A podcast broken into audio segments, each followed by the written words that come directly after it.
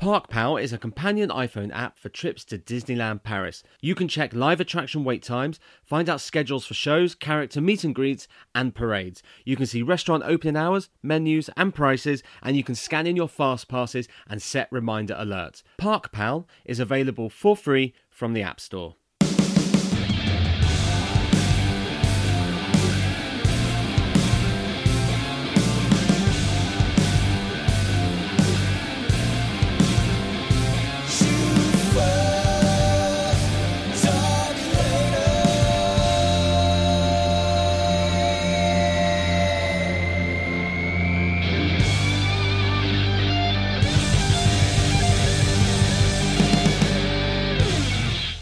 Welcome to Shoot First Talk Later, the photo shoot podcast with me, Robert Gershenson. My guest this time is Katharina Kubrick.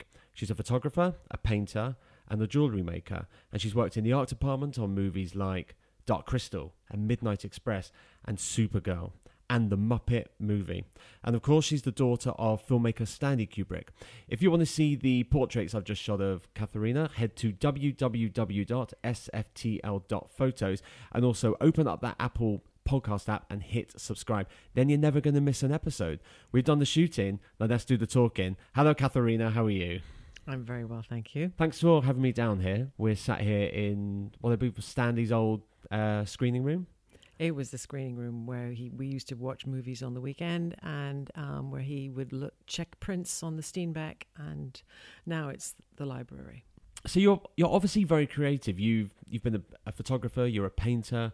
You're a jewelry maker. I am. Was was that something that was quite encouraged when you were a kid, or did you have to just sort of seek it out for yourself?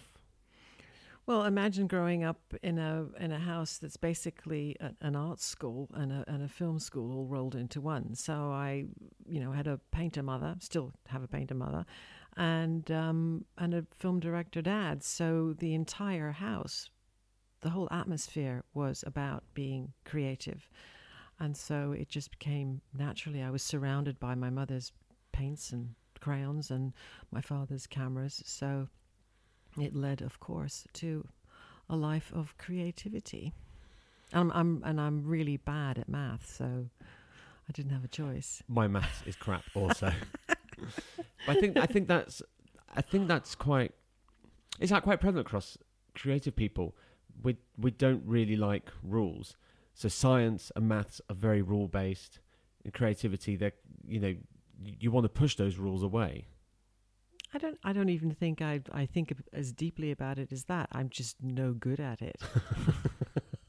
I and I also went to many schools because we traveled all the time. So I think thirteen uh, altogether. Christ. Uh-huh. So I was either in an, uh, the English kid in an American school or the American in an English school, and so I never really caught up. But I can spell in both American and English, which is it's handy to have. It's handy to have. Um, yeah. So it, it's um I don't know. Some people are are naturally talented and think maths is beautiful, and you know you ask me a a, a math question and uh, my I get steam coming out of my ears. Were your your sisters were they quite creative as well? Um, yeah, my middle sister, my late middle sister Anya, um, who sadly passed away in 2009, but she was a singer. So my two sisters um, were very musical, and uh, Vivian also, you know, and they were learning how to play the piano and they were dancing and they went to the ballet and the tap and all that stuff. And so uh, but i was i was at the stables. I was mucking out horses and you know polishing saddles and things. So i was at the outdoors one and they were the musical ones. I've heard you quoted saying when you were 18 you had a, a crisis of confidence. I so did. Imagine growing up in my family uh, with these two incredibly overachieving parents. Um, I didn't know what to do. I really, I came out with my, you know, one and a half A levels, um, and I really didn't have the first clue. I know I didn't want to go in front of the camera um, or be in be in movies, and anyway, so I was weeping and and Daddy said, you know, what's the matter? And he said, look, just make a list of all the things that you really enjoy doing and let's see if there's a career somewhere in there. And I had been taught photography and printmaking, and I was already very artistic, and I had done my own A level art. And it inexorably led to sort of either wanting to go into the theatre or into film. Um, and it wasn't until I started working on Barry Lyndon when I was 19, and I saw the real machinations of how an art department works. And Ken Adam was the set designer, and we had, we'd all moved to Ireland. And so I was a spare 19 year old who knew how to use a camera. So my dad sent me off to look for film locations. And so I would have to report back to the art department every day. And I saw how it worked. And it was, for me, incredibly exciting because it covered all the bases. Because you got, so I got traveling, I was meeting incredibly interesting people. I was getting to photograph, in this particular instance, very cool places. And I thought, yeah, this is what I want to do. So when that finished, I went to art college and um, I studied history of architecture. I did a bit of drafting. I went to an architect's office, got farmed out, learned a bit of technical drawing. Um, and then my first legit job was as the runner on Spy Who Loved Me.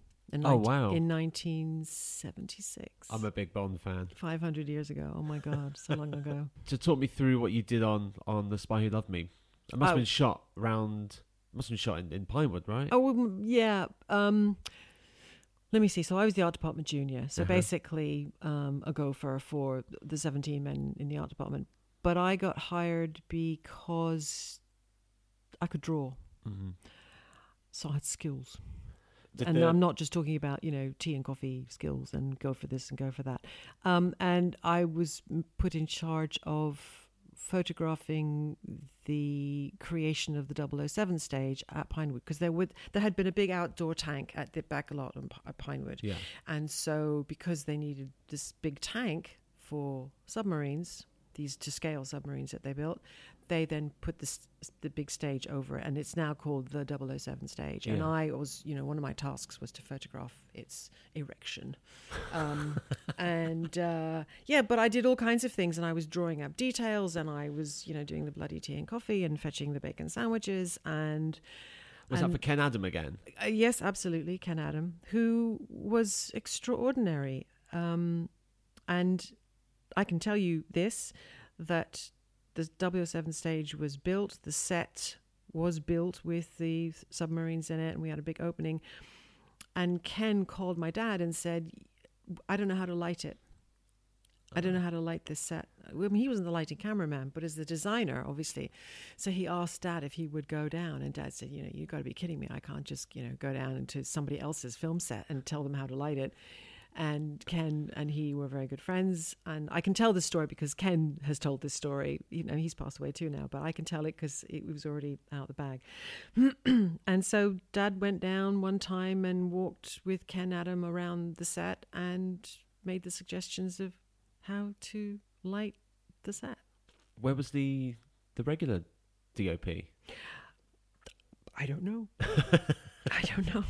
Um, but I'm sure, obviously, he wouldn't have known. Mm. And as far as he was concerned, this is, I'm as- assuming here that he would have assumed that the lights were just part and parcel of the set, which is what Dad suggested, is that Oh, I see. So practicals were the lighting. so Ken Adams wanted to know. It wasn't the case that Where should I put the lights? It was huge. The Yeah, so he wants to know where, where should I build the lights into it so we light it Ah. naturally. Yeah, rather I than it. having big fat film lights. Yeah. And a set that large, you, you couldn't possibly have lit it. Well, I can't Mm. imagine how you would light it with. Back in the day, they had brutes, you know, these massive, great big lamps, um, and so it was it was an exciting time. And I was on I was on that film for a, a year. And one of the cool things I got to do was I was given the job of designing Jaws' teeth. No way. because, it was a sort of throwaway job for the junior. Um, the But that- sketch artist was But too that's busy. such an integral part to like Bond mythos now. There you go. There you go. So It- you designed. I did. It was it was me. and it was Ken Adam. It was just a throwaway line in in the script, right? Jaws has metal teeth. Yeah. It, it, the writer wasn't thinking about well, maybe Well, how you did, make maybe-. Well, exactly. So I get called in, and and they said, oh, you know, everybody's too busy. Can you can you do this? So I got the photographer on the set to uh, take a photograph of Richard Kiel grimacing, showing his with his mouth open, showing his teeth. And then I set to work just making loads and loads of drawings and then doing overlays of his photograph of different types of teeth because I obviously he had to wear them. Mm. And B, being a giant, his his jaw was slightly different to other people's. Um, and you know you'd have to wear these things. So i knew they couldn't be sharp and pointy for instance. So then i got to thinking about cogs Mm. interlocking cogs. Anyhow so long story short i did some color overlays um, and then i had to walk the plank down to the dining room where the bond table was where you had you know cubby broccoli and the director and basically all the heads of department sitting there. And i had to show them these designs of mine for the teeth. And uh, they said that's great and there you go Boom.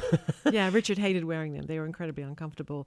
And funnily enough, of um, somebody who's actually a paint a customer of mine who buys my paintings, um, went to some fair in the states and met Richard Kiel, who's also passed away now, sadly, and he was signing autographs and signing posters. And so I've got a poster of a drawing of him where he said, you know, dear Katharina, great job on the teeth. You know, love Richard Kiel.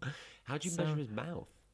That's all down to the dentist. Oh, That's okay, I just you had to do the the design. dentist, oh you? yes, and then you had a special guy. I mean, he he would take them off the minute they stopped shooting. I mean, I should imagine they were incredibly uncomfortable. That's insane. I had no idea. No idea that you did that. Because I, I love Bond, so that's just so. But so it, it turned into a really iconic figure because actually he was only in two of the Bonds. Yeah, He was in Spy Who Loved Me, and then the next one that I worked on was Moonraker. Mm. he's such an iconic part of the Bond, of, especially Roger Moore's era. Exactly. Yeah, So. that's insane. Um, so from there you went on to which film? Oh. Oh yeah, so I actually did a bad thing and I didn't I wasn't getting in I didn't want to feel that I was getting anywhere on on um, one of the films and I wanted to, you know, extend I didn't want to go backwards and I was still, you know, being given odd jobs to do. So I left that picture, Moonraker, and I went to work on a film which was going to be a spoof sci-fi movie and it was called Saturn ev- Eventually, it had a, a different title to begin with, and it was one of those movies where everybody was doing their job for the first time. Okay. So John Barry, who had been the set designer on Clockwork Orange, the production designer on Clockwork Orange, wanted to direct, and he had hired young Stuart Craig, who is now a multi-Oscar-winning production designer himself, as the production designer, and then um, I went on and I became from suddenly I went from junior to assistant art director. So, and I I was just getting lots of really good, cool jobs to do. But what was you said? That, it- but why is that wrong to do that? well, because you don't leave a film. Oh, I see. You left. you left um, yeah, Spy no, Love Me halfway no. through. No, no, no, Moonraker. Moonraker. Yeah, I mean they practically. I think you could be forgiven. To be yeah, honest. but they practically didn't speak to me again. I was, you know, persona non grata for a time. Anyhow, so I moved from Shepper- from Pinewood to Shepperton.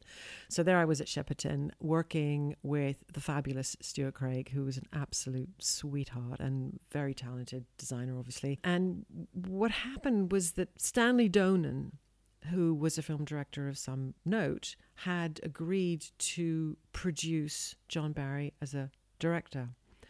And he did that because they were friends, because John Barry had been the production designer on Stanley Donen's picture, Le Petit Prince. So it was a first for everybody. Everybody had gone up several notches. Hmm.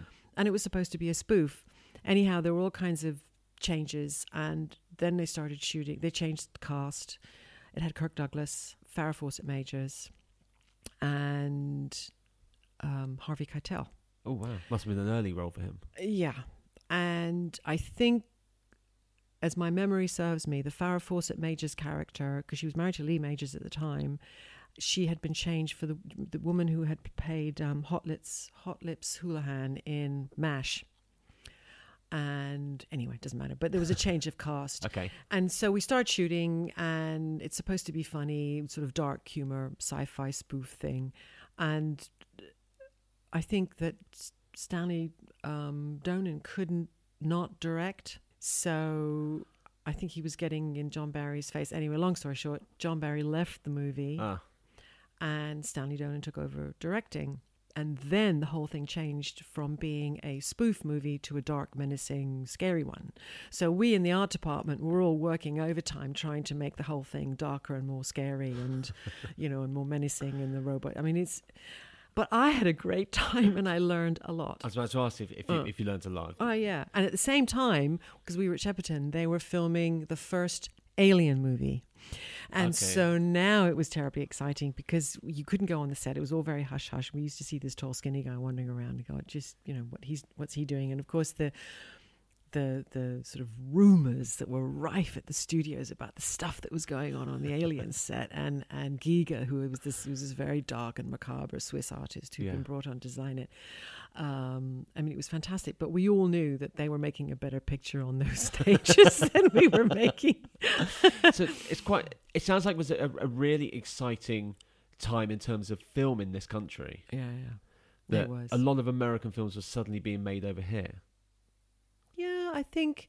I mean, one of the reasons that you know Stanley moved over was because he really respected the film crew that were here, and uh, he liked living here. He liked, you know, as my mother said, he liked the weather, and and we were all you know young, and we were going to school, and and he just preferred the system here. He didn't want to live in Los Angeles, and he didn't want to be in New York anymore, and um, so they moved here when they started making um, Lolita.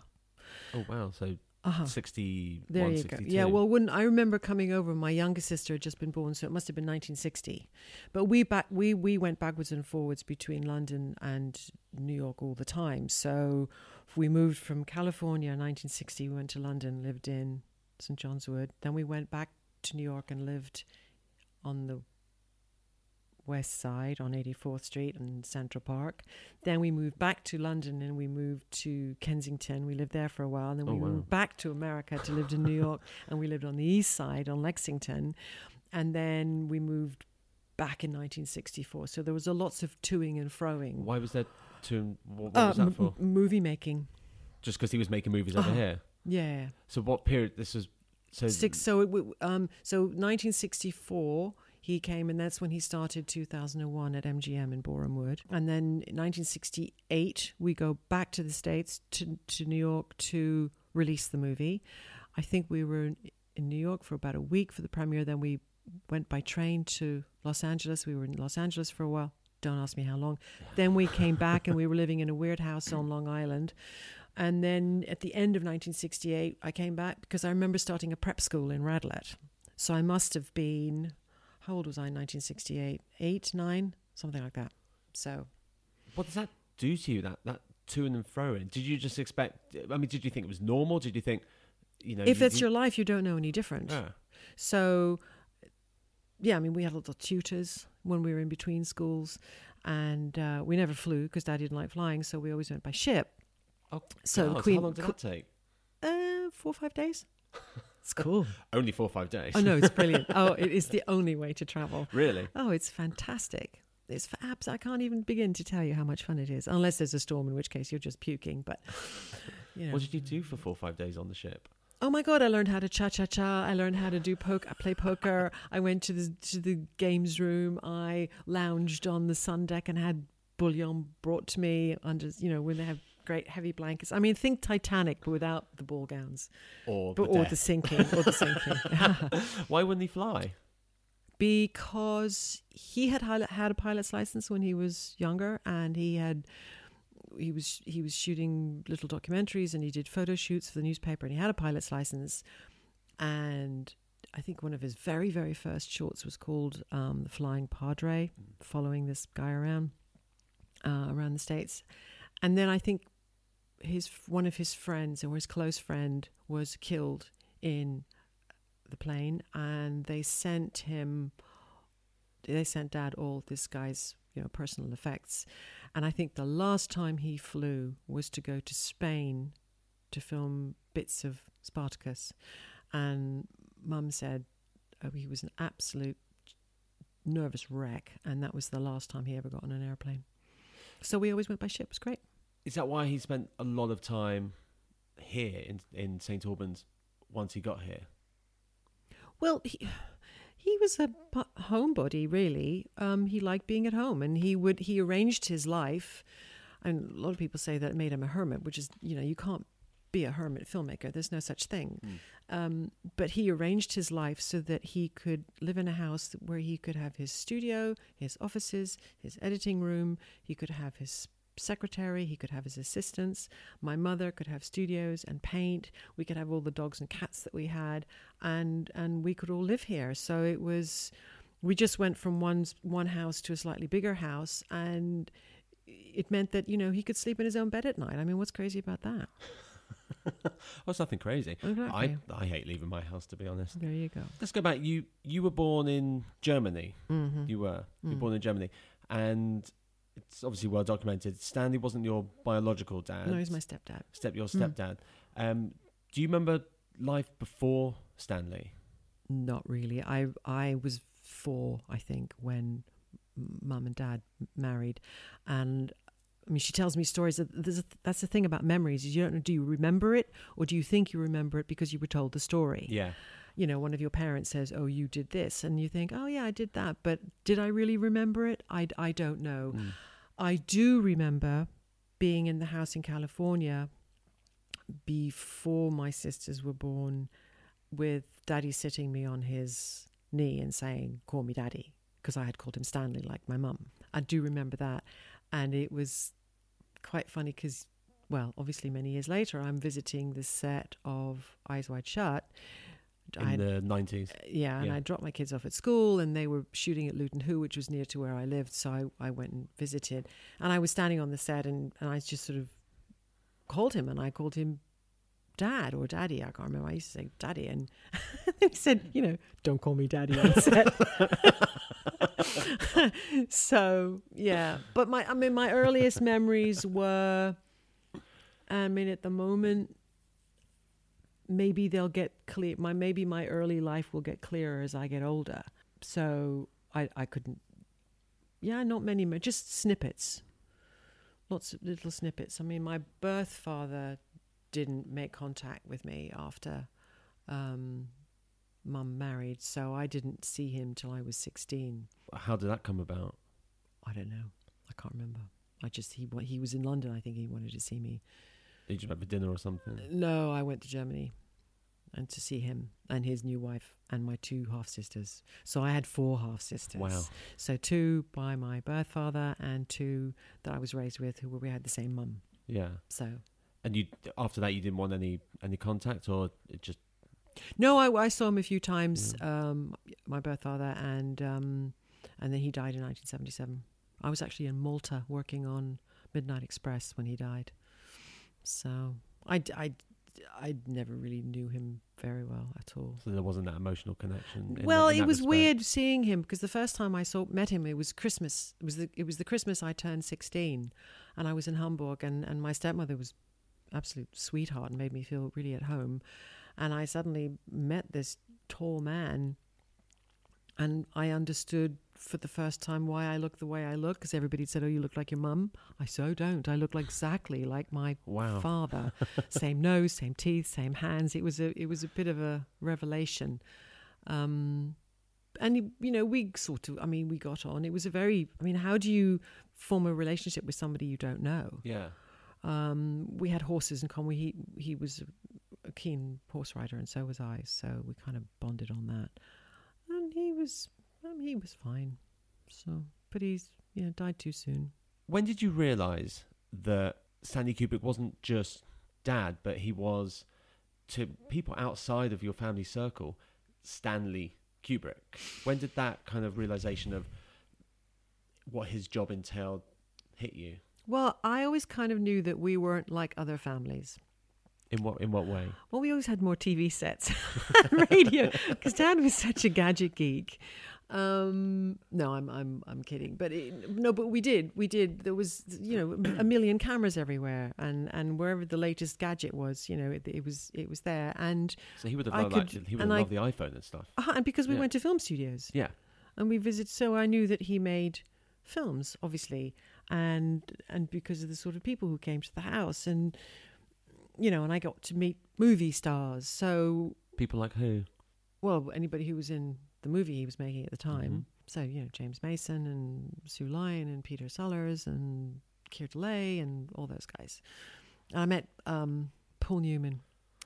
Oh my God! So we were living in New York. We were Those living in eyes. uh-huh. So we were living in New York, and I was on, on Lexington and 84th, and, and I was in pigtails and roller skates, and I skated into our apartment, and there was a bearded Paul Newman sitting on the sofa talking to Dad, and I went, "Oh my God, yeah, Paul." so I called my friend who lived on the eighth floor. We lived on the we lived at the top penthouse, and and but I didn't know that she had loads of little girls anyway. So our flat got invaded by all these giggling girls because we were too young, but we knew he was a movie star. Yeah, So it'd be like Zac Efron being in your in your room. there you go. Yeah. So um, it was, yeah, I got in a, I got in a bit of trouble about that. What was it like when when you finally settled in um, in Hertfordshire here, and what was it like sort of balancing the the film side of your life and the I guess the ordinary school side of your life? What did the kids at school think of of your I don't- your filmmaking? I life? don't. Well, I went to so many schools, but th- the school that I went to in St Albans, um, it didn't didn't mean anything when you're that age. It, it just as it was only when I became a teenager that it became um, a thing, and Well, the, the filmmaking thing Uh-huh. became a thing. so that I had a filmmaker dad, a film director dad, Yeah. and I think it became quite noticeable because I, I moved schools when I was 14. I went to King Alfred's in Hampstead, and there were a lot of kind of show business kids, show business kids there anyway. yeah. So it wasn't such a big deal. Um, but I do remember that our history teacher took my class to see 2001 because he thought it was cool. It was a cool school. Yeah. I mean, I did, I did really like it there. Um, but it's it's it's like everything. You're you, you can't compare your life to anybody else's really, because that's the only thing you know. I, I mean, sometimes I had wished for a slightly more normal life and a bit less frenetic, because our house was a, a sort of just a, an, an office with bedrooms, really. I'm serious. I mean, it was always nice. Obviously, it was very homely and it was Mm. very comfortable, and we had lots of dogs and cats, and you know, my mother was always painting. But when I lived in uh, in Elstree, the top of the house was five, four, two, four, six, no, five tiny little rooms. One was my bedroom, another one was my studio, another one was Andros Epaminondas's office, the other one was my uncle's office, and the other one was my was Daddy's secretary's office. So I had to walk through three office, past three offices to get to the bathroom Wow. which was downstairs. the garage was turned into an editing suite. Um, the cottage has been turned into my mother's downstairs, has been turned into my mother's studio, but upstairs were you know the PA and the typist and whoever was working on whatever film was being made at the time. So it's like So a family business, Very much so. and you were kind of Well, I was going to. into Well. I was yeah, but I was you know I was a kid. I was going to school. I was trying not to do my A levels or O levels. I would get any you know if he, if if he was shooting, I would take every possible excuse to go and visit the set. It's amazing I ever passed anything at all. Which is the first one you visited? Well, all of them But which was the first one? that I remember. Yeah. Doctor Strangelove. No, no, no. Uh, Lolita. Hmm. Because I remember Sue Lyon gave me gave me a really nice little present of a sort of stationery set or something, um, and of, I didn't have anything to do with Spartacus, but I do remember when we were in London that I would be taken to Shepperton to visit the set of Doctor Strangelove. Love that one. Mm-hmm. Love it. Mm. So you worked on Barry Lyndon, Mm-hmm. and then from there, like we said, you, you you've spoken about you went to work in the the film industry. By the time that The Shining came round, Mm. were you too busy to work on The Shining? Uh, yeah, I was. I I did one job where I was sent. To, I was looking for locations, so I was sent to On The Shining. on The Shining. So I was sent to Phoenix, Arizona, or Scottsdale, Arizona, actually, and I was sourcing um, American artifacts, um, Indian tribal rugs, and just stuff to fill the hotel with Yeah.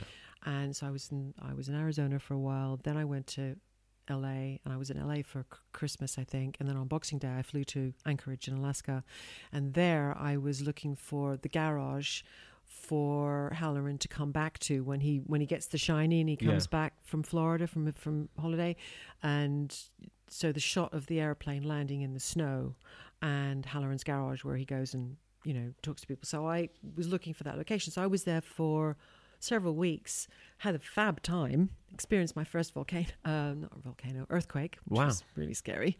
um, but the whole time I was there, it didn't snow. It was t- very, very cold. It was t- 20 or 30 below, and I was taking photographs and being very careful to wind the film on incredibly slowly so it didn't snap in the Mm. camera because I didn't have a, a motor wind um, in those days.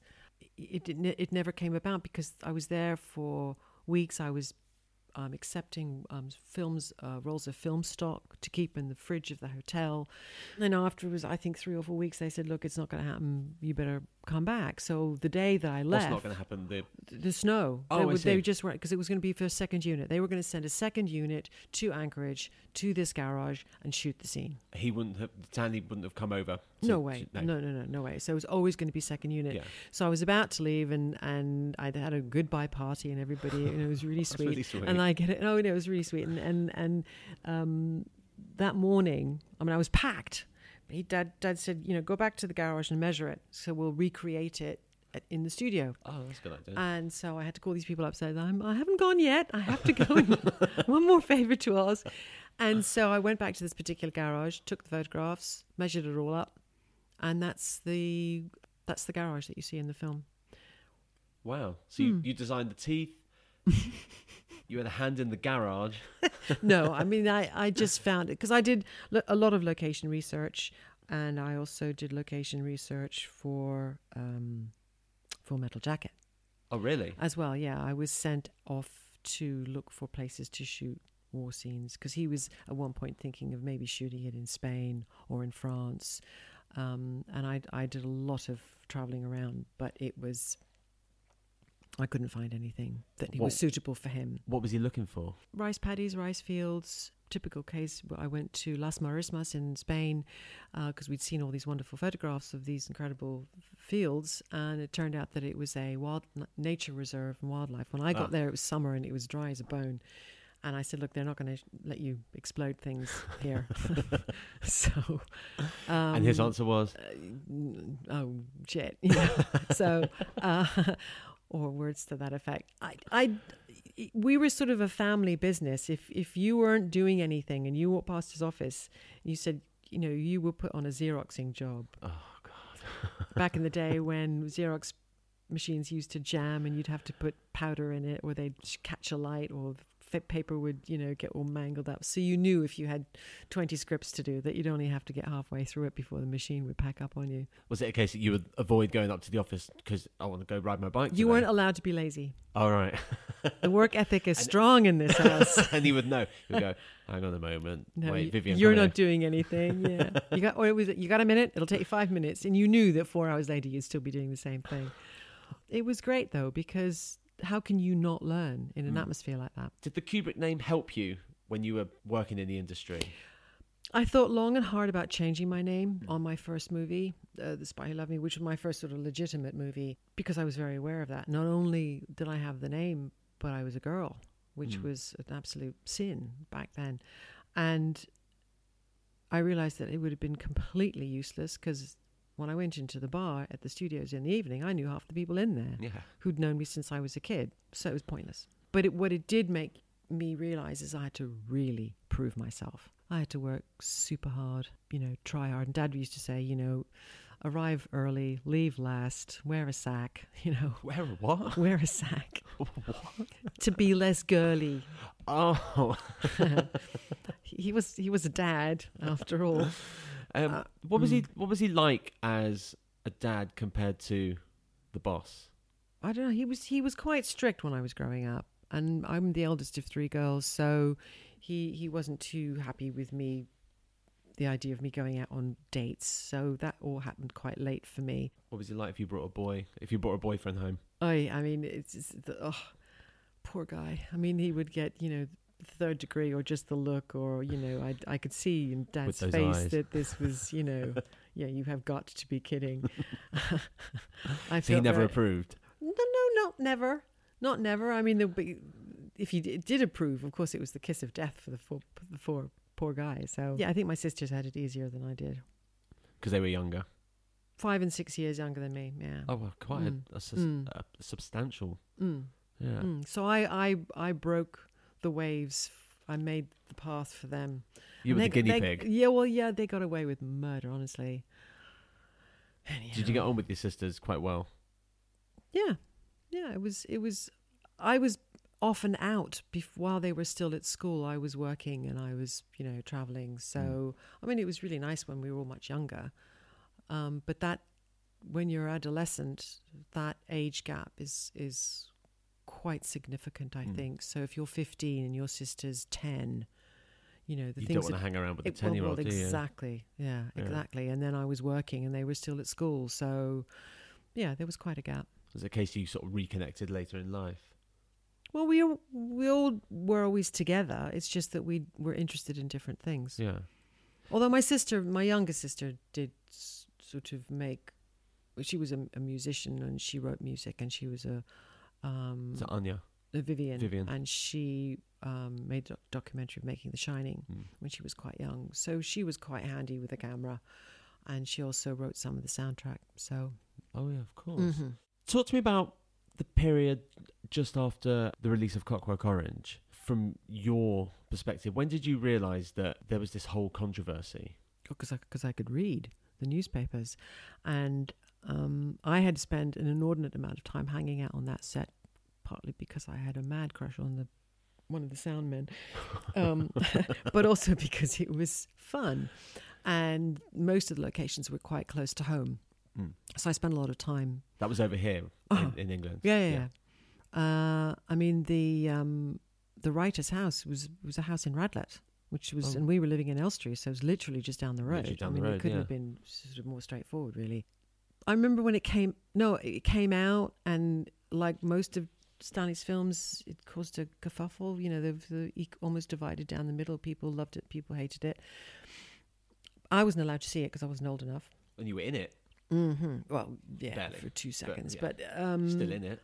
I couldn't really understand what the fuss was about because I had watched these scenes being filmed, and I probably didn't realize the the intense importance or how violent they were um, for people who hadn't watched them being filmed, who were seeing it for the first time. When you see a scene being rehearsed several times over, and then it's shot, and then you know it it, it stops to be a thing.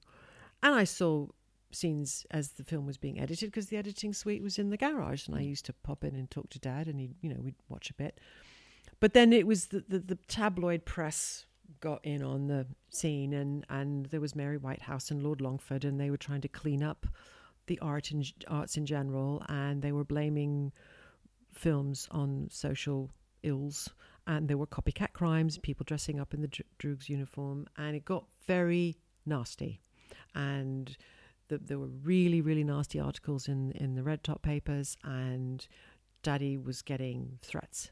And i i wasn't aware that he was getting threats because he didn't tell us stuff like As in that death threats. yeah Okay. and then he went to the po- and then no it was the police who said to him this is not funny you've really got to um, take this terribly seriously so in the most unusual step ever Stanley went to Warner Brothers and said, Look, you know, my life is becoming incredibly unpleasant here because I've got people sitting outside the gate. I've got photographers, you know, who chase my family around. Uh, could you take Clockwork Orange off the screens in the UK? And it had already played for a year at the at the West End. It had done its run Yeah. and people think that it was banned. It wasn't banned. In order for Stanley to feel that he was safe living in the UK, Mm. he asked for it to because because the atmosphere was was terrible back then in the country as a whole. And I and he just said, you know, can you do it? And they had such respect for him, and they had such, you know, they wanted him so badly to be their director, and they they honoured his wishes. So it only came off in the UK and nowhere else. I don't know if, if that would happen now. if a filmmaker would turn around to a studio and say, "Could you take it off the screens?" I'm not sure if that would happen. Um, I don't know. Maybe it depends on the the esteem with which that director is held Mm. by the studio. Um, I think if a director was being threatened, they probably would. But you know what? You just have to write a tweet now, and, and there are people out there who will Yeah. threaten to kill you. So the li- life has changed dramatically. People are being threatened to kill, being killed all the time. A few years after the whole clockwork thing, the production of Barry Lyndon had to move from Ireland back to the UK because of the IRA. Mm. Did things like that not deter your dad? Did he not think maybe I should just pack this all in? It's not it's not worth it if my family are not going to be safe. um, we well he did he took steps and we left ireland um, and it wasn't a direct threat as such i wasn't there i'd already come home because i was back in the uk because i'd gone back to college because i'd sort of done my my location bit Yeah. f- in ireland. And uh, and i remember that i that the secretary said oh you know your dad's moving. And i said where to he said i can't tell you one of those things. And what had happened was is that one of the cleaning ladies in the house that we were living in at the time in Ireland said that some men had come to the house pl- posing as window cleaners or chimney sweeps or gardeners or something, and they said they recognized them and they, that there's no way that they said who they said they were. Yeah. And of course, we had an, an English crew. And you know, back in the day, the IRA and you know, the Troubles was Yeah. was incredibly it's quite um, tense. It was very tense. Yeah. So, you know, she said they don't mean you any good. So Dad said, "Okay, let's go." So then they, the production moved to Salisbury, and then I left art college and started looking for locations all around the UK. I mean, there was a team of us. I mean, there were at least four or five photographers Yeah. who were doing it, and so I was photographing stately homes and dirt tracks and fields and cottages and you know you get a page of script and say go and find something here so we were based all over but i literally went from you know land's end to john o'groats and side to side Great fun. Great fun Great fun it sounds. bit lonely sometimes on the road on your own Yeah. Well that's the freelance lifestyle. yeah i would stay in strange hotels and this was you know you could fill your car up for a fiver and um uh and this was in the day before you you know pubs were open all day where you could get something decent to eat where you know a sandwich in a motorway cafe was some sad curly thing Oof. so yeah Grim. help me It's not as glamorous as people think. no or you're you're in some scuzzy station hotel to um photograph the next place and it's full of salesmen who are on their own who see a, a very young woman sitting on her own Oh.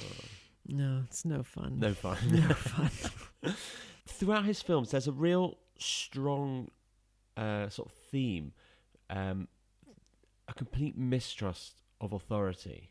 Where did that come from?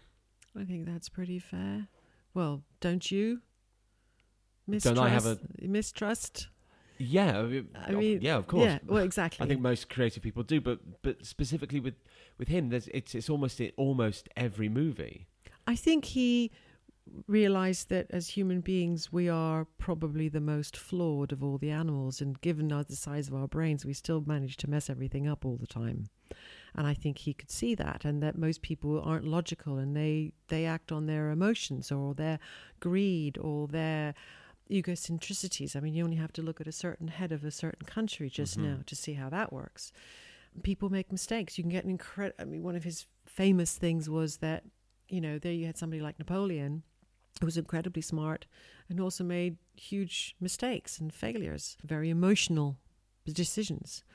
And so he, I think he would take a sort of an overview of people's reaction to certain situations and see, look, and, the, and he what I like is that he leaves the audience open to make up their mind. But he doesn't spoon feed you what you're supposed to think about any of his Yeah. films. So that is why you can revisit them over and over again. So, for instance, Doctor Strangelove, I think now is probably more appropriate than it's been in, you know, since the Cuban Missile Crisis. Mhm. I mean, this is this is heavy shit. Yeah, print out the t-shirt. Well, exactly, and I think people. But I should completely be agree with you. I think people should for, be force fed it every day. When you have a man who's in charge of, you know, the, the nuclear codes, And I know it was a black comedy because when they were making that film, they say, This is so bad. This whole idea that, you know, mutual annihilation Mm. is so terrifying. How can you how can you make a serious film about this? Because everybody would just be weeping. So let's put the dark humor on it the dark twist. And it's as fresh today as it. I mean, when it came out, I remember there were articles saying that you know Stanley should be shot for treason. Did he see his films in the same way that other people see his films? In the sense that they are, you know, standalone works of art. Did he did he view his work in that way, or did he go, "I've made a film, I'm moving on to the next one now"? Well, I couldn't possibly answer that because I wasn't inside his head. Mhm.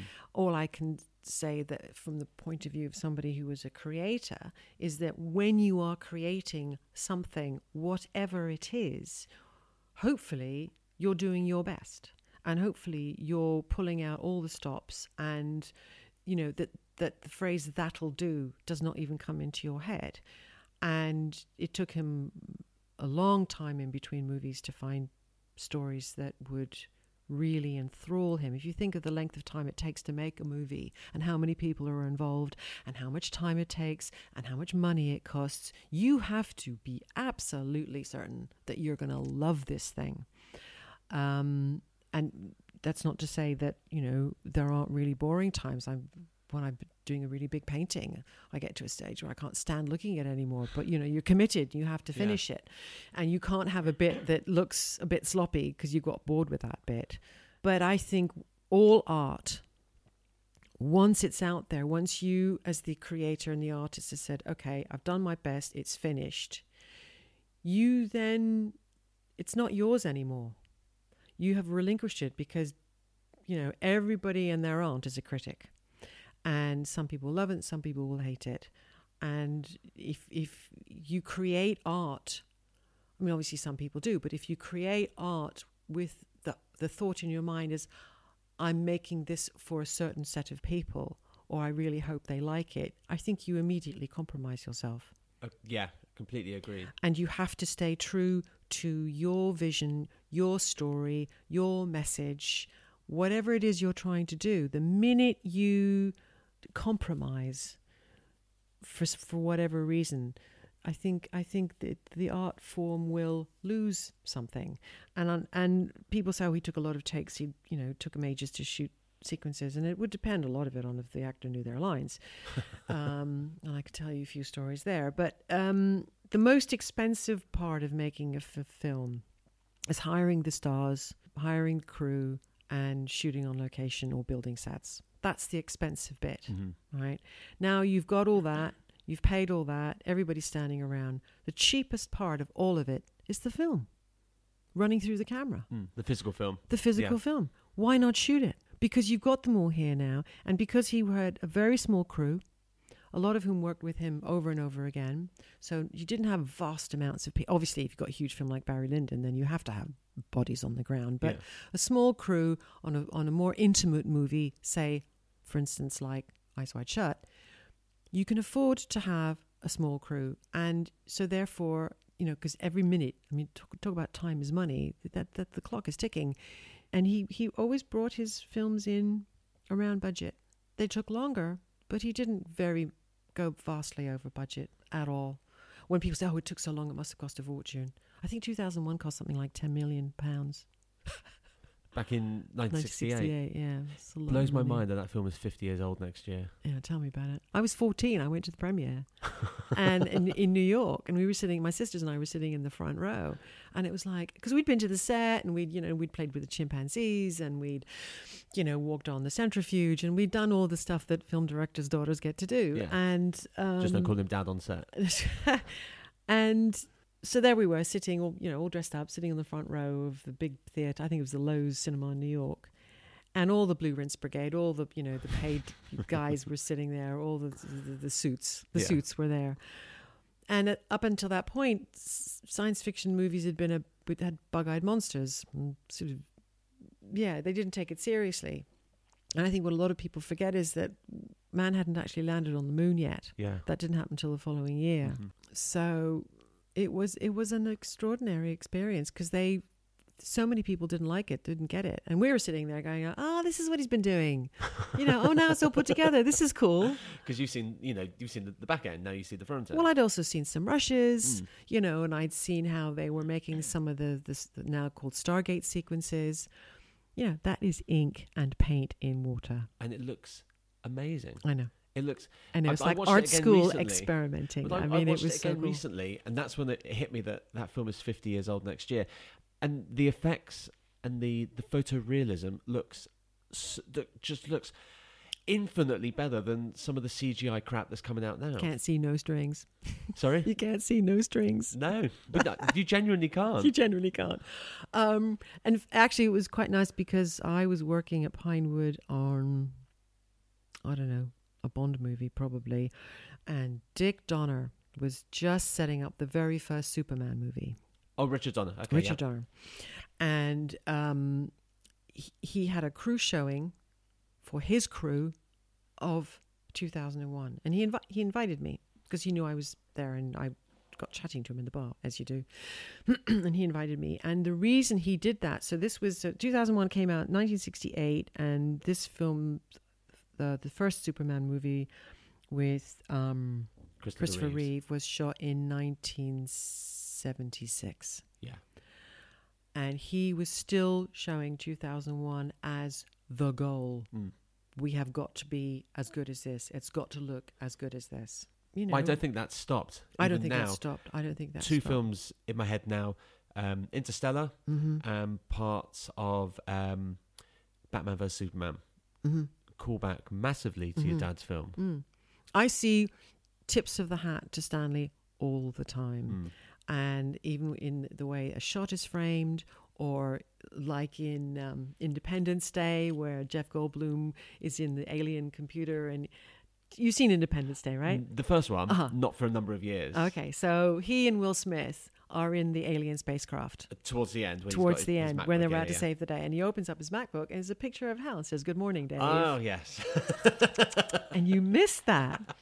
Um, in Twister, which was a fu- which is a fun movie, when the the hurricane is about to, tornado is about to hit the small town, and there's a um, open air cinema, and they're showing The Shining, yes. and as the thing gets ripped to shit, you know, the the, the, the He- you you see the axe coming through. Yeah, there you he's go. hacking it with the axe. There yes.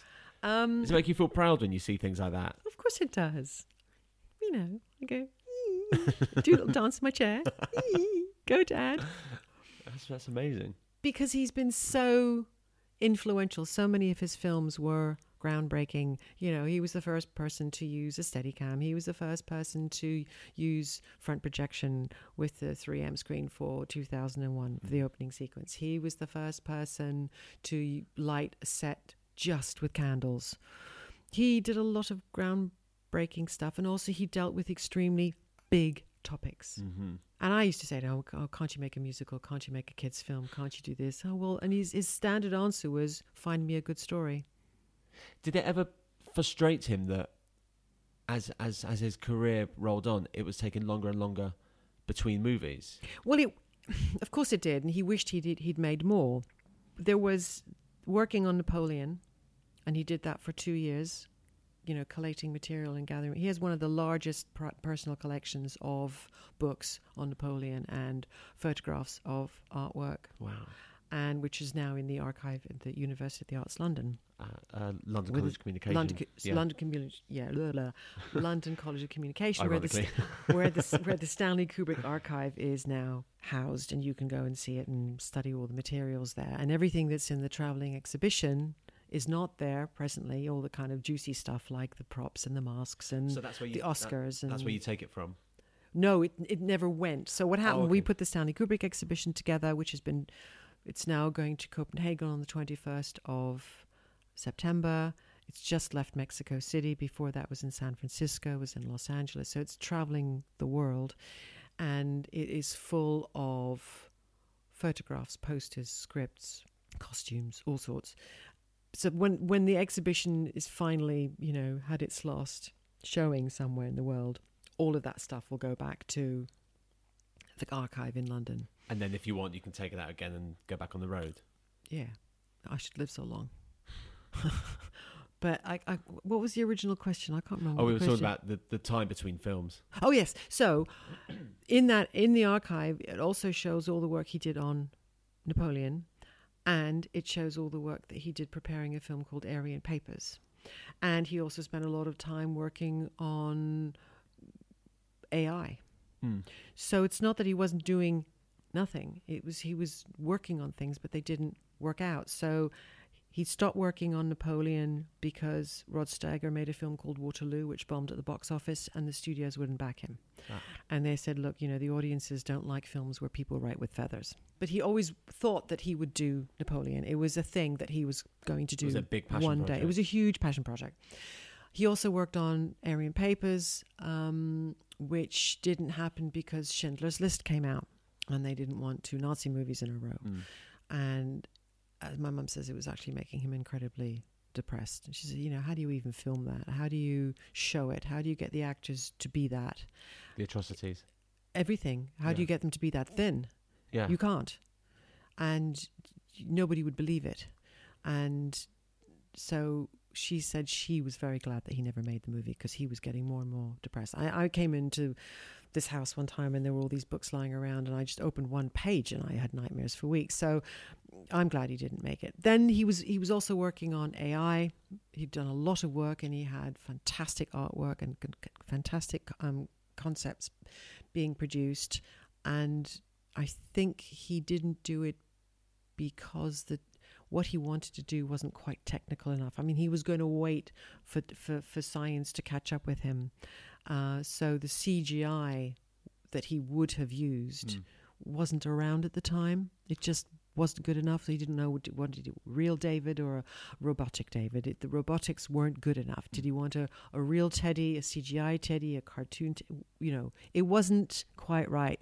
So then he went on to making Eyes Wide Shut, which is something that he'd been wanting to make for you know thirty years. He was always busy. He was always busy. It's just a case of pinpointing which one he wanted to do. Yeah, and it goes back do. to what I said originally: is if you're if you are going to spend a huge amount of time, money, and effort making a film, you've got to really love it. Yeah. So there were lots of projects that were abandoned. And he was unhappy. He, of course, he wanted to make more movies. And when he told us that he wanted Stephen to direct, uh, you know, AI, we were kind of, you know, our chins hit the floor. And he said, "Nah, he'll put more bums on seats than I do, and I'll make it, I'll make it too dark." As it happens, I think he made a, yeah, a really good job of it. AI is a pretty dark movie. Yeah, it's really dark, and I, I love it. I think it's great. Pretty. I mean, there's some Ah. pretty shocking stuff in there where the you know when she leaves the kid in the I woods. know it's heartbreaking. Yeah. It's absolutely and, and and the Teddy character, the way that the whole way they did it was fantastic. How there weren't a zillion spin-off toys of that, I'll never know. Well, he's not the most friendly of teddy bears, is he? He has a he has a voice of an old man, so he doesn't lend himself No, but he in the was same way that Buzz Lightyear But think does. how, no, but think how many times Teddy actually really helps him throughout the movie. He really helps him a lot. Hmm. He's his Jiminy Cricket. Uh huh. There Yeah. you go. There you go. See. If only if it was a musical. Ugh. Um, does it still piss you off that he is still referred as cold, misogynistic, hermit? That these words still go round and round and round. Yes. I mean, I'm going to keep this clean. Oh, you don't Yes. worry. This is this is not a family show. no, it really pisses me off. It really pisses me off. And the day he died, well, the day after he died, and even actually even the day he died, and it was on the news, and then it was the next day it was in the paper, and all this crap was coming out about the sort of person that he was, and we were crying again. You know, first of all, crying that he had died Mm. suddenly, and then crying because people were saying all these hideously awful things about him. So most it's bad enough when your dad dies, but when it's so public, it it makes it ten times worse. So, you know, we had the funeral at home, and and then I discovered the internet, and I discovered all these fan sites and all these people saying really silly things about him. so I started my crusade, if you like, to say, you know, this is not true. And this is a mistake. And this is just somebody writing an article because they didn't get to interview him and they were pissed off and they wrote the first thing that came to the top of their head, or they didn't like the movie, or whatever.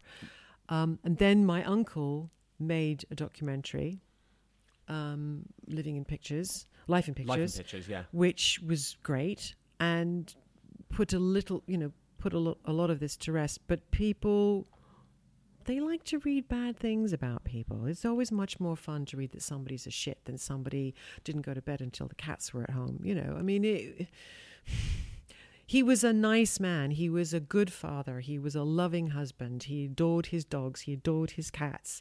You know, he liked to sleep in his own bed at night. That doesn't make great copy. Mm. Is It's- it lazy journalism? Of course, it's lazy journalism because they don't give a shit. Mm. They've been told to fill some column inches and they'll put in what they think is more interesting. So, of course, it's going to be more interesting to say, oh, he shoots tourists from his bedroom window. Or, oh, yeah, no, no, one. no, yeah, it is. No, he was, he sued for that one and he won. That was, I think, Punch. I don't know, can't remember. Um, and they go in in one ear and out the other now. But uh, people said such unbelievably horrible things about him. And I go, hey, you know, you're talking about my dad here. I mean, I know he's not my biological father, but he raised me from the ages four, and he's the only daddy I have. So, Mhm. as far as I'm concerned, you know, that name fits. Is it is it a case that you know when someone is in the public eye, it's almost like the public believe that person belongs to them? Absolutely. And I, I have seen, because of my life, I have seen how movie stars' lives are, and, and, and the more famous and the more sexy and the more glamorous they are, the worse it is. I would not do that for a million years. Sure, the payoff is nice. You get lots of houses and you're famous and da da da. But the pressure to be perfect Mm. is so huge. And, you know, I have only recently started to have my bloody picture taken because we are now talking about dad and we are promoting the exhibition which is traveling the world. I mean, I've never had so many pho- photographs taken of myself and it's just just kills me. Um, Well, thank you for posing today. but it's it's hard.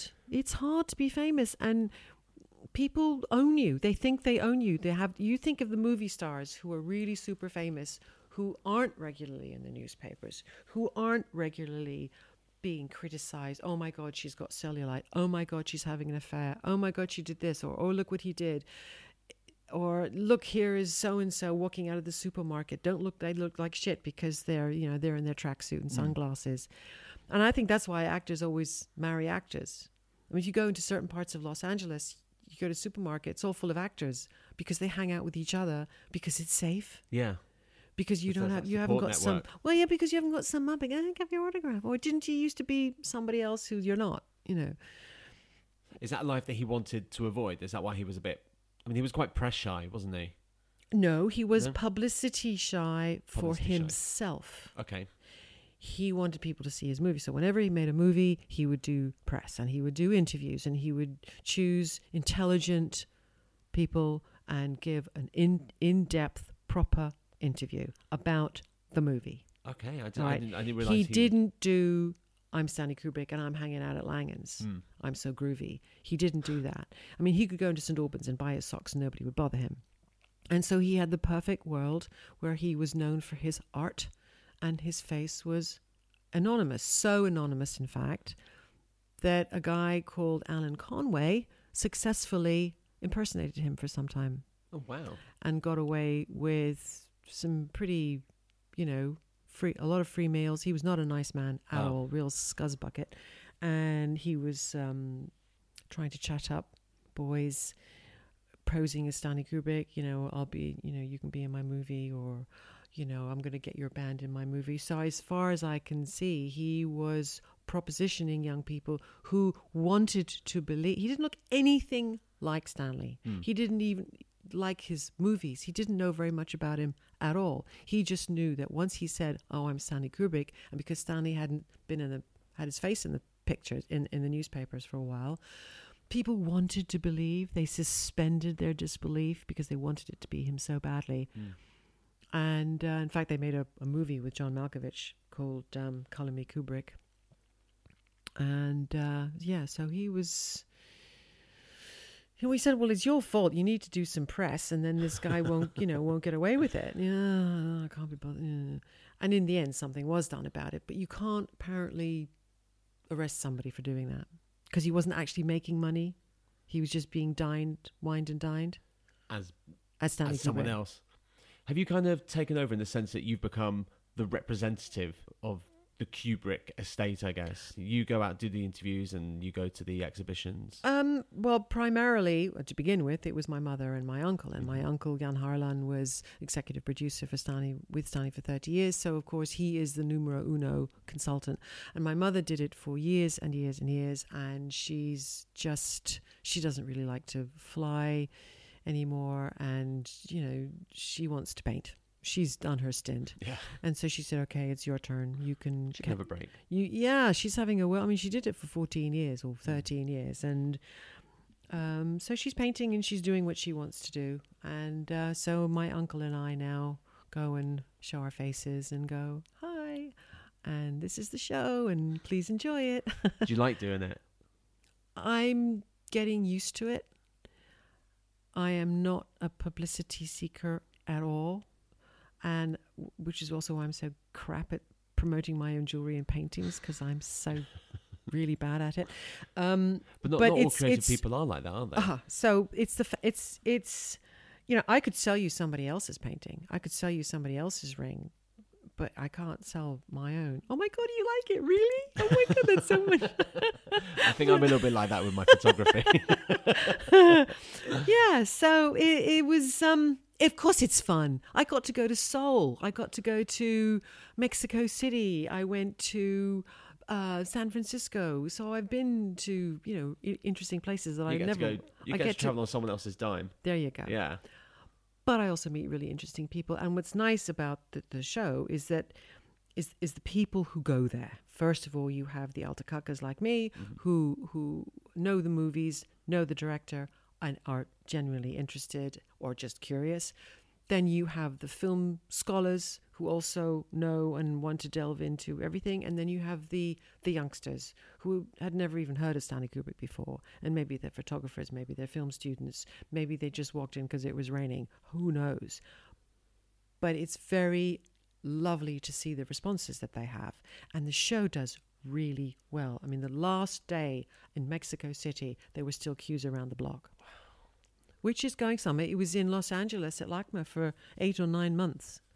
And uh, it's been to Melbourne and Toronto and Seoul and you know I'm and Paris and Rome. It's fantastic. So what is interesting is that the, of course the thing the things in the exhibition are the same things, but each museum and each space and each curator and each nationality brings something new to it. The way they set it out Mm. the space that it's in, the atmosphere that it has.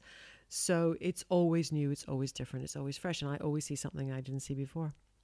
What do you think he would have made of things like the exhibition and you know the big Stanley Kubrick archives book or the Napoleon book that that came out, or even the the Daydreaming with Stanley Kubrick uh, exhibition that was Mm, at the which was awesome. Yeah, where was it at? Somerset Sum- House. Somerset House. It was amazing, fantastic. amazing stuff. Uh-huh. But what would he have made of that? Constantly looking back at someone's work. Do you look at books of old paintings? Do you go to museums Yeah, to Yeah, see do, yeah. paintings Mhm. that were done hundreds of years ago? Do you, as a photographer, look at books of other photographers' work? Yeah, of course. S- yeah. So I think that he would have been thrilled that people are so interested post his his demise and and the fact that all I mean these films are really old now. Um, but it, if I sit down and watch what my kids would call a grey movie, you know, black and white movie, a Granny movie. a granny movie, a grey movie, A grey movie. I remember when they were little, and I and I they knew that I'd worked in the in the film business, and um, I think a Humphrey Bogart movie was on television with Katharine Hepburn, and they said, "Oh, did you work on that?" Because as far as they were concerned, you know, if it was a If movie, it's old, it's Mum- old. if it's old, it's old. Um, of- but I think he.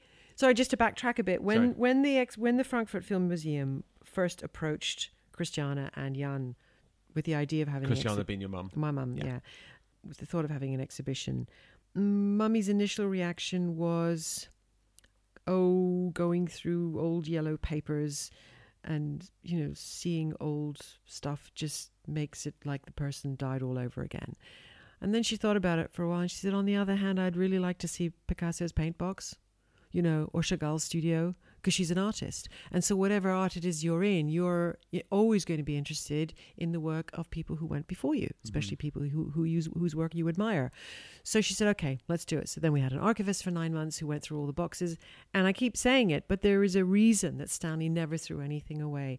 All the materials, all the research materials, the press, fan letters, hate mail, costumes, you name it, were stored in boxes and went with us wherever we went. He kept it all. You don't do that just because you don't like to stuff throw, throw stuff away. You, do it he for a he reason. Knew what he was doing. In that I think maybe th- in the long term, he w- he was thinking long term. He was a chess player after all, and I'm Yeah. sure he would have thought one day this is going to come in useful.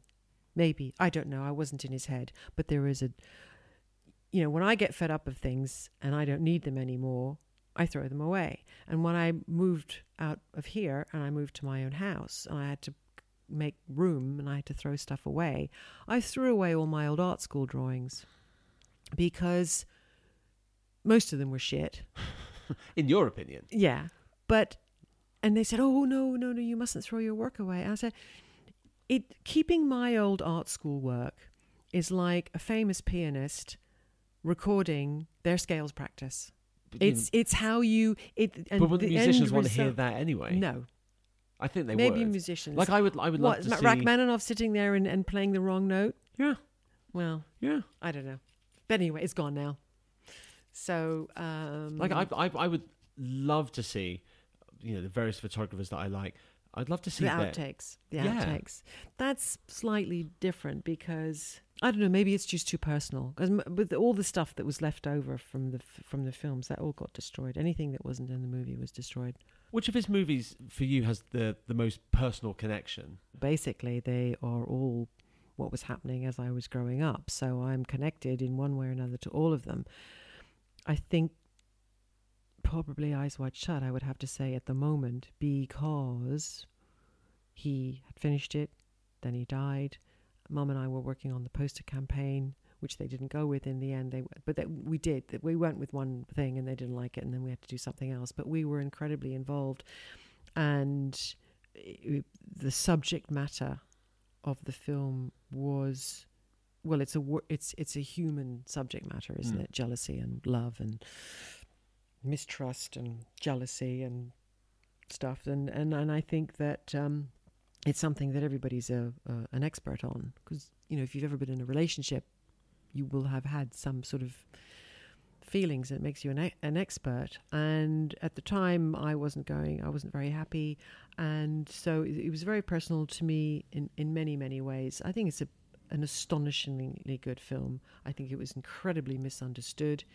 It was because daddy died before they made the trailer um, it was missold and I th- and I think that the audiences uh, were expecting some big, you know, Cruise Kidman sort of bonkfest movie and sort of a salacious peep, peeping tom kind of movie at these two enormous movie stars, and and when it was actually an incredibly serious, adult, and thoughtful movie, Mm. they were surprised and probably disappointed.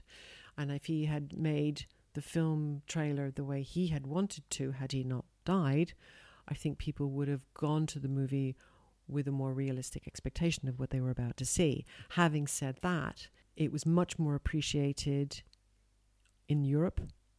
In the United States, I don't think they, they got it at all. In Japan, it was a huge success. And of course, they always have people sitting out when a movie opens and they have people sit standing outside the cinema to see the reaction of the punches as they come out. You said all the couples were coming out holding hands.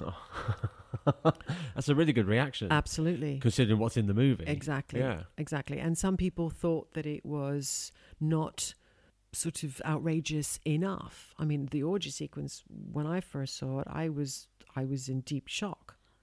I couldn't imagine anything more horrible um, when I saw it. And then it was people think that the studios edited the film because Stanley had died. They didn't. You don't you don't edit a director's work.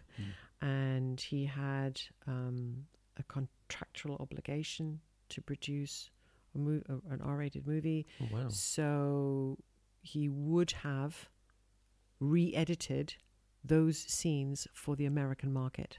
So instead of the um, disapproved of frontal stuff, he probably would have just done a reverse shot on Mm, Tom. Tom's reaction, Yeah. His POV, instead of all the sort of you know the thrusting stuff that upset them so much. So what they did is they just put digital figures in front. Ah.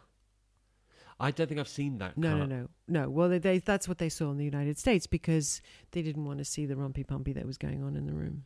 Oh, You guys were unhappy with that. No, no, no.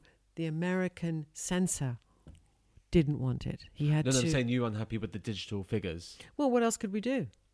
You can't cut the movie. I mean, it was it was the least worst option. What was the last of his films that you watched? What Is it- recently? Yeah. Oh, um, oh, I think it was Full Metal Jacket. Actually, I was showing it to somebody who'd never seen it. Oh, really? Mm-hmm. What was their reaction? Whoa. is was that good is that a big reaction. pleasure now that you get to show these films to people who had never seen them before, and you Yeah. watch their reaction? Of course. The thing is, if you're showing a film to somebody and they realize your connection, they're not going to say, Well, I thought that was shit or that was boring. They're going to be nice. So I would rather not subject anybody to that. You know, it's not exactly like a cook producing a meal that Mm. nobody likes. Which of his films do you feel you've you've kind of seen enough of that you go?